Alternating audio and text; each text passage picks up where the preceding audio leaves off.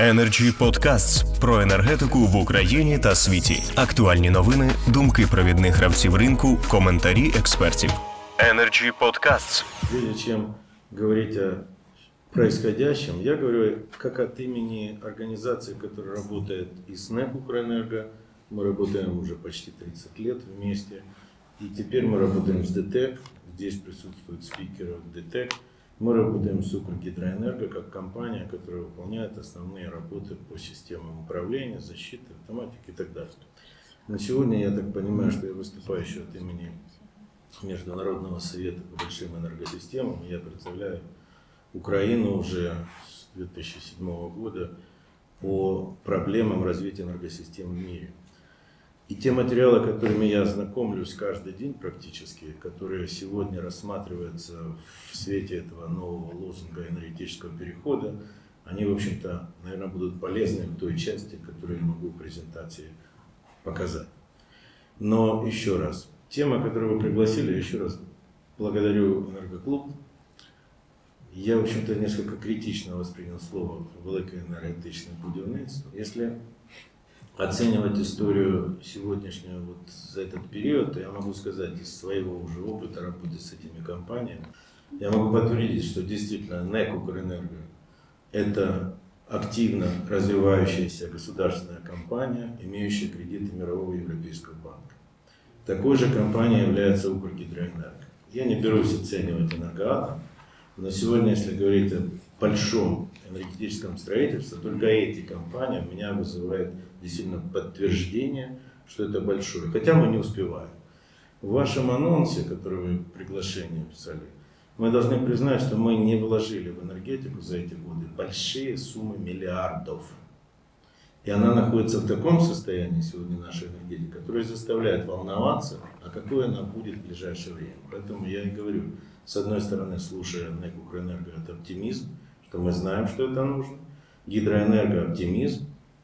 К сожалению, пессимизм наступает тогда, когда мы начинаем считать, за счет какого источника развивать сети, за счет чего развивать дальше атом и так далее. Это как бы к вашему анонсу и вашей теме. Energy Podcasts. Теперь несколько слов, чтобы вы поняли от имени Международного совета, как мы видим ситуацию. Я коротко сказал на форуме, и сейчас хочу вам сказать следующее. Мы должны гордиться своей энергетикой, у которой есть 100 лет ГОЭЛРО, она как раз и достигла своего состояния энергосистемы Украины. 100 лет мы отпраздновали как Международный совет мировой, объединяя усилия всех экспертов. И даже хочу подчеркнуть, кто не знает, что вообще-то первое Э, сообщество инженеров энергетики в Украине было 140 лет тому назад было создано. Вопрос, как мы развиваемся, если так концептуально, то могу критично сказать, мы выпали из этого подхода технологических укладов, которые объявили сегодня ведущие страны семерки и двадцатки. Мы еще были в прошлом столетии впереди по строительству атомных, по созданию компьютеров. Теперь, когда все объявили четвертую промышленную революцию, Украина, к сожалению, не попала в этот список стран. И тогда нам надо решать, как мы это догоним и как наше это большое энергетическое строительство будет поддержано. Вот это вот слайд, это сколько стандартов и нормативов появилось с учетом появления этого тезиса, когда страны семерки объявили энергетический переход. Энергетический переход, появление новых слов. Зеленый водород, э, Power to X, это Smart Grid, новые слова, но за ними есть стандарты, нормативы, которые нужно осваивать и внедрять в тех предприятиях, которые сегодня здесь присутствуют. Это тысячи.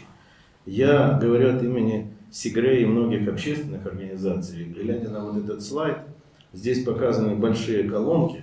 Это то, что сегодня происходит в наших институтах, когда в основном наши дети пишут заявления на менеджмент, на маркетинг, на юристов, и у нас катастрофически не хватает инженеров для того, чтобы ре реализовать этот энергетический переход не только у нас. Об этом заявили ведущие руководители. Американцы сказали, что для того, чтобы вложить эти деньги, вот банк спросил, представитель банка, они сегодня планируют вложить в энергетический переход около 12 триллионов долларов в ближайшее время. Европейский Союз, Брюссель, планирует 320 миллиардов евро каждый год в сети. Великобритания 1 триллион э, фунтов тоже. Но они заявили, что для того, чтобы реализовать эти амбитные, амбициозные программы, нужно сегодня иметь в мире около 2,5 миллиона инженеров. 500 тысяч заявил Байден, нужно срочно научить. Я об этом говорю почему? Потому что наше поколение, вернее, мы потеряли поколение инженеров в Украине. И для того, чтобы подтвердить все эти планы ИНЕКа и всех других, нам нужно срочно поменять концепцию обучения инженеров на всех уровнях. Вот это коротко, это те основные документы, которые определили этот энергетический переход. Украина подписала в Париже соглашение о климатическом соглашении. В 2019 году было подписание двадцатки по этому энергетическому переходу. И все объявили, что к 30-50 году показаны планы, цифры этих стран минимизировать выбросы, соответственно, всех тех наших тепловых станций, 30%, 50%, к 50 до нуля. Есть вот выступление комиссара Симпсон, которое приветствовало две или три недели тому назад НЭК по возможности подключения к Европе. У них расписаны регламенты, планы, объемы. Это все документы, которые есть в поддержку наших таких же планов, если мы будем участвовать. Energy Podcasts. К сожалению, сегодня я задаю вопрос себе, всем нам, кто же определяет техническую политику в Украине. Ставлю этот вопрос по отношению к НКР, к Укрэнерго, Минэнерго и так далее. Потому что дальше картина следующая. Если страны мирового сообщества и семерка, которая теперь ездит регулярно к нам и к президенту и в Кабмин и говорит давайте, давайте, и мы выделим деньги – то лозунг 5D, который они провозгласили на ближайший период до 30-го, это декарбонизация, дерегуляция, децентрализация, диджитализация. Эти лозунги должны быть подкреплены конкретными действиями инженеров. И за этим, за этим стоит очень много вопросов, которые можно задавать НЭКу, можно говорить сегодня представителям сетей, потому что как только политики заявляют о лозунге стопроцентной возобновляемой энергетики, 50 году, мы можем оказаться на нерегулируемой, неуправляемой энергосистеме. Потому что мои коллеги, сигрешники, будем так говорить, сегодня в Европе догоняют политиков с вопросами. Создана рабочая группа экспертов.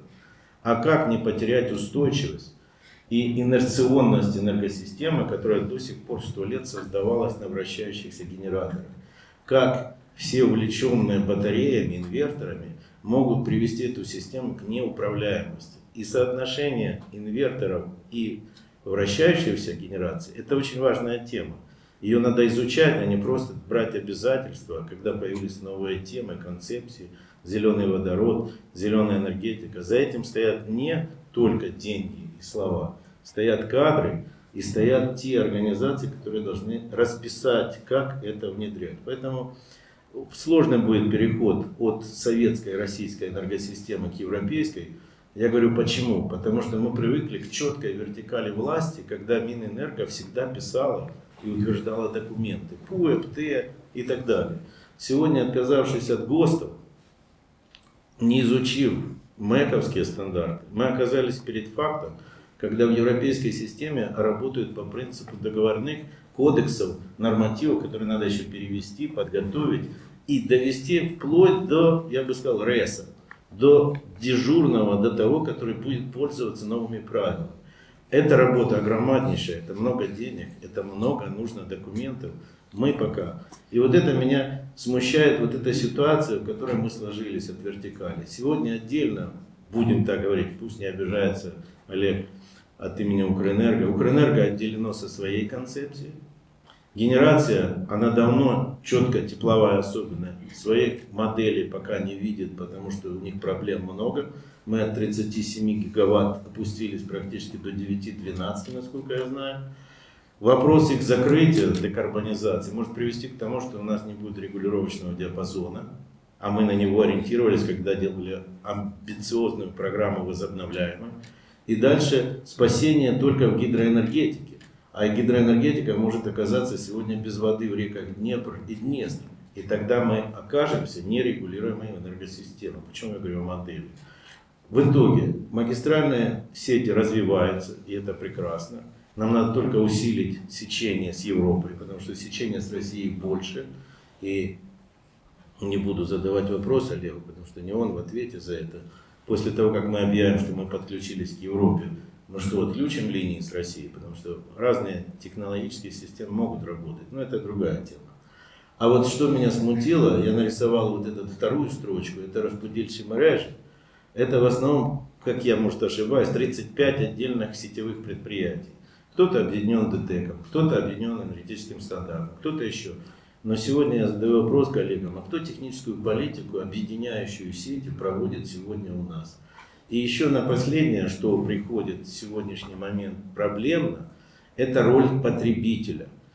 Товарищи иностранцы заявили, что теперь они, недавно подписано соглашение Австралия, Япония, Америка и Индия, они объявляют о создании нового типа энергосистемы, и будут объединяться в своих усилиях. Почему они говорят новая энергосистема?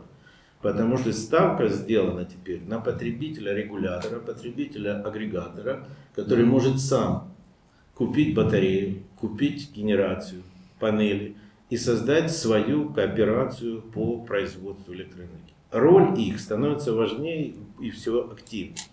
Поэтому вот этот вот момент очень заставляет задуматься, как объединить сетевиков в одной политике, как объединить сегодня не только закон, который недавно обсуждался, меня спрашивали, спасибо вам тоже, это о накопителях. Потому что мы говорим сейчас не только о накопителях с точки зрения батарей, которые модно. И Илон Маск всех нас убедил, что это самое лучшее. А на самом деле сегодня нужно подойти, какие батареи. И они тоже горят. И в Австралии уже конфликт с Илоном Маском за то, что повреждены эти солнечные, вернее, батареи-накопители. Но мы защищаем вместе с гидроэнерго, это гидроаккумулирующие станции, они должны работать. И итальянцы, и австрийцы защищают эту концепцию больше, чем просто батареи нужны для меньших мощностей и для других уровней. И это подход я называю технической политикой. Energy Podcasts. Я вернусь к сетям, потому что вот этот слайд я уже показывал. Мы, начиная с 1913 года, как Украина, благодаря и плану КЛРО, и развитию и так далее, мы должны гордиться тем, что наша энергосистема Украины стала одной из мощнейших в Европе. И, кстати, мы хотя и говорим, что нас ждут в Европе, но они побаиваются. Это самая большая система, которая будет присоединяться к ним. И они побаиваются, как она будет при этом вести себя. И сможем ли мы сами себя регулировать, а не так, как сегодня нас подстраховывает российская энергосистема. Это все вопросы. Но вот 90-й год это пик, когда у нас 300 миллиардов киловатт-часов мы потребляли нашей экономикой. А сегодня мы упали до 140. То есть экономика опускается, количество потребления уменьшается, и, соответственно, возникает вот тот вопрос, который я задал Олегу. А кто моделирует нашу энергосистему к 30 году, чтобы мы понимали, заработают ли на этом возобновляемые, тепловые, и как не быстро переходить к новым лозунгам, а реализовывать их с учетом состояния сетей. И заявка сегодня на почти, ну я цифры НЭКа беру, это, почти 10 гигаватт заявок на возобновляемые источники, а сегодня почти 7 подключено, а всего уже 12. Вы представляете, это аналог мощности атомных станций. Нам надо ответить, будут ли атомные и здесь, в этом кругу, я когда говорю там с кем-то, говорю, господа, не спешите, приверженцы возобновляемые, исключать атомную энергетику для Украины. Это вообще-то и безопасность, как и то, что мы отказались от ядерного оружия. Если мы еще откажемся от атомных станций, то по нас начнут утюжить просто некоторые, э, те, которые хотят проблем у нас. Поэтому атомная нужна. И вот эти проблемы, которые сегодня вот я на этом слайде вам показываю, есть две вещи, которыми сталкиваются наши коллеги-инженеры, и мы тоже.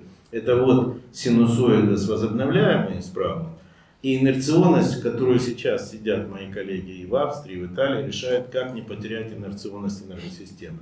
Я приветствую НЭК в том, что сегодня ИСКАДа модернизируется, и вот это точки 40 точек противирийной автоматики надо внедрить успеть. И это прогресс большой. Но мощность, которая нас может удержать регулировочная, это 1 гигаватт минимум параллельной работы, первичное регулирование, вторичное и третичное. Меня пугает, вот Дмитрий скажет, сегодня в Днепре мало воды, и что меня пугает, что вот в этом режиме, который мы говорим устойчивым, я помню, что диспетчер включал гидроэлектростанции до нашего энергетического рынка 3-4 раза в день, а теперь 30-40. И это износ оборудования, которое будет потом подключено к европейской системе. Опережая НЭК, Олег сказал, что батарейки не внедряются, но зато НЭК, гидроэнерго теперь внедряет вот эти 200 мегаватт, но они немножко другого назначения, гибридный проект. Но мы знаем, что он будет действительно очень оригинальным, очень пилотным для Европы. Energy Podcasts. Smart Grid. Это я обращаюсь к коллегам DTEC, сетевикам, ко всем. Smart Grid – красивое слово. Кстати, это основная концепция американских сетей сегодня. И Байден это подтвердил, что деньги будут вкладывать в сети для того, чтобы они могли в сетях использовать все новшества этих технологий. А это и цифровизация, это дисплей. И я хочу ну, комплимент сказать ДТЭКу, с которым мы вот уже общаемся несколько лет. Они первыми начали Smart Grid делать действительно комплексно. Это уже пять сетевых предприятий, которые начинают менять диспетчеризацию, а за ними идет тогда и реконструкция подстанций, и реклоузеры, и сети, и так далее. Это очень много вопросов, и вот АДМС система должна заменить СКАДу. Мне звонили недавно с Хмельницкого облэнерго, будем так говорить, ребята, мы остались в СКАДе, а нам надо уже переходить в комплекс. Вот это вот строительство требует денег. Как только мы пойдем за Европой по этим концепциям за миром, возникнет самый главный вопрос, откуда деньги и какое качество электроэнергии мы даем потребителям. Energy Podcasts. Сегодня готовятся законы, по которым потребитель будет штрафовать сетевиков и будет создаваться фонд пенальти, штрафов на то, что если это качество и Саиди, и Саифи, и к этому, и тогда нужны деньги, чтобы сети развивались. Сегодня много документов подготовлено. Какой может быть потребитель, как его подключать к demand responsible. Это все нам нужно разрабатывать. Я просто очертил круг вопросов, которые касаются всех. И главная цель это объединиться. Объединит ли нас Минэнерго, не уверен, потому что я говорю о технической политике. И как объединить сетевиков, чтобы мы им помогли, потому что ДТЭК впереди, а в это же время Полтава или Львов не могут сформулировать технические задания на новые проекты, потому что некому их объединить. Это очень важно, чтобы мы могли использовать уже тот накопленный опыт. Иначе тогда получается картина, что кто-то знаком с Siemens, кто-то знаком с ABB, кто-то с GE, берут просто, переписывают характеристику того, но, к сожалению, сегодня и ABB, General Electric и Siemens, их опережает Китай. Китай сегодня по ценам впереди всех европейцев. И мы вынуждены, проводя вот эти конкурсы через Прозоро, принимать то оборудование, которое делает в Китае. И они нас тоже заставляют понимать, что это все придет. К этому надо готовиться. Energy Podcasts. Знаете, сегодня я бы ставил от имени Сигре и от имени инженерии на первое место кадры. Мы подготовили меморандум обращения к президенту и к кабинету министрам о том, что если мы хотим реализовать все эти амбициозные планы, нам надо пересмотреть ситуацию с институтами, с инженерией в стране. Инновационный подход вывел Китай в первые ряды. Нам нужен не только социальный, а инновационный подход. Второе, я говорю, что сегодня, к сожалению, все консультанты иностранцы имеют деньги. А нам нужны деньги на подготовку очень большого количества нормативных документов, которые помогут и сетевикам, и потребителям, и НЭКу внедрять всю эту технику. Третье – технологии. Технологии сегодня должны обсуждаться практически, а они обсуждаются, глядя на наших коллег в Сигре, ряд организаций, МАГАТЭ. Сегодня почти каждую неделю дистанционно проходят вебинары, на которых обсуждается вот эта работа, которую Энергоклуб может продолжать. Потому что нам надо помочь нашим коллегам в энергетической отрасли сориентироваться, что идет на всю нашу энергетику. Ну и последнее – это экономика. Одна фраза. Насколько я знаю, сегодня уже принимаются новые подходы к финансированию энергетики. Я пока экономикой не занимаюсь, пусть это больше НКРКП и все те, кто занимается рынком.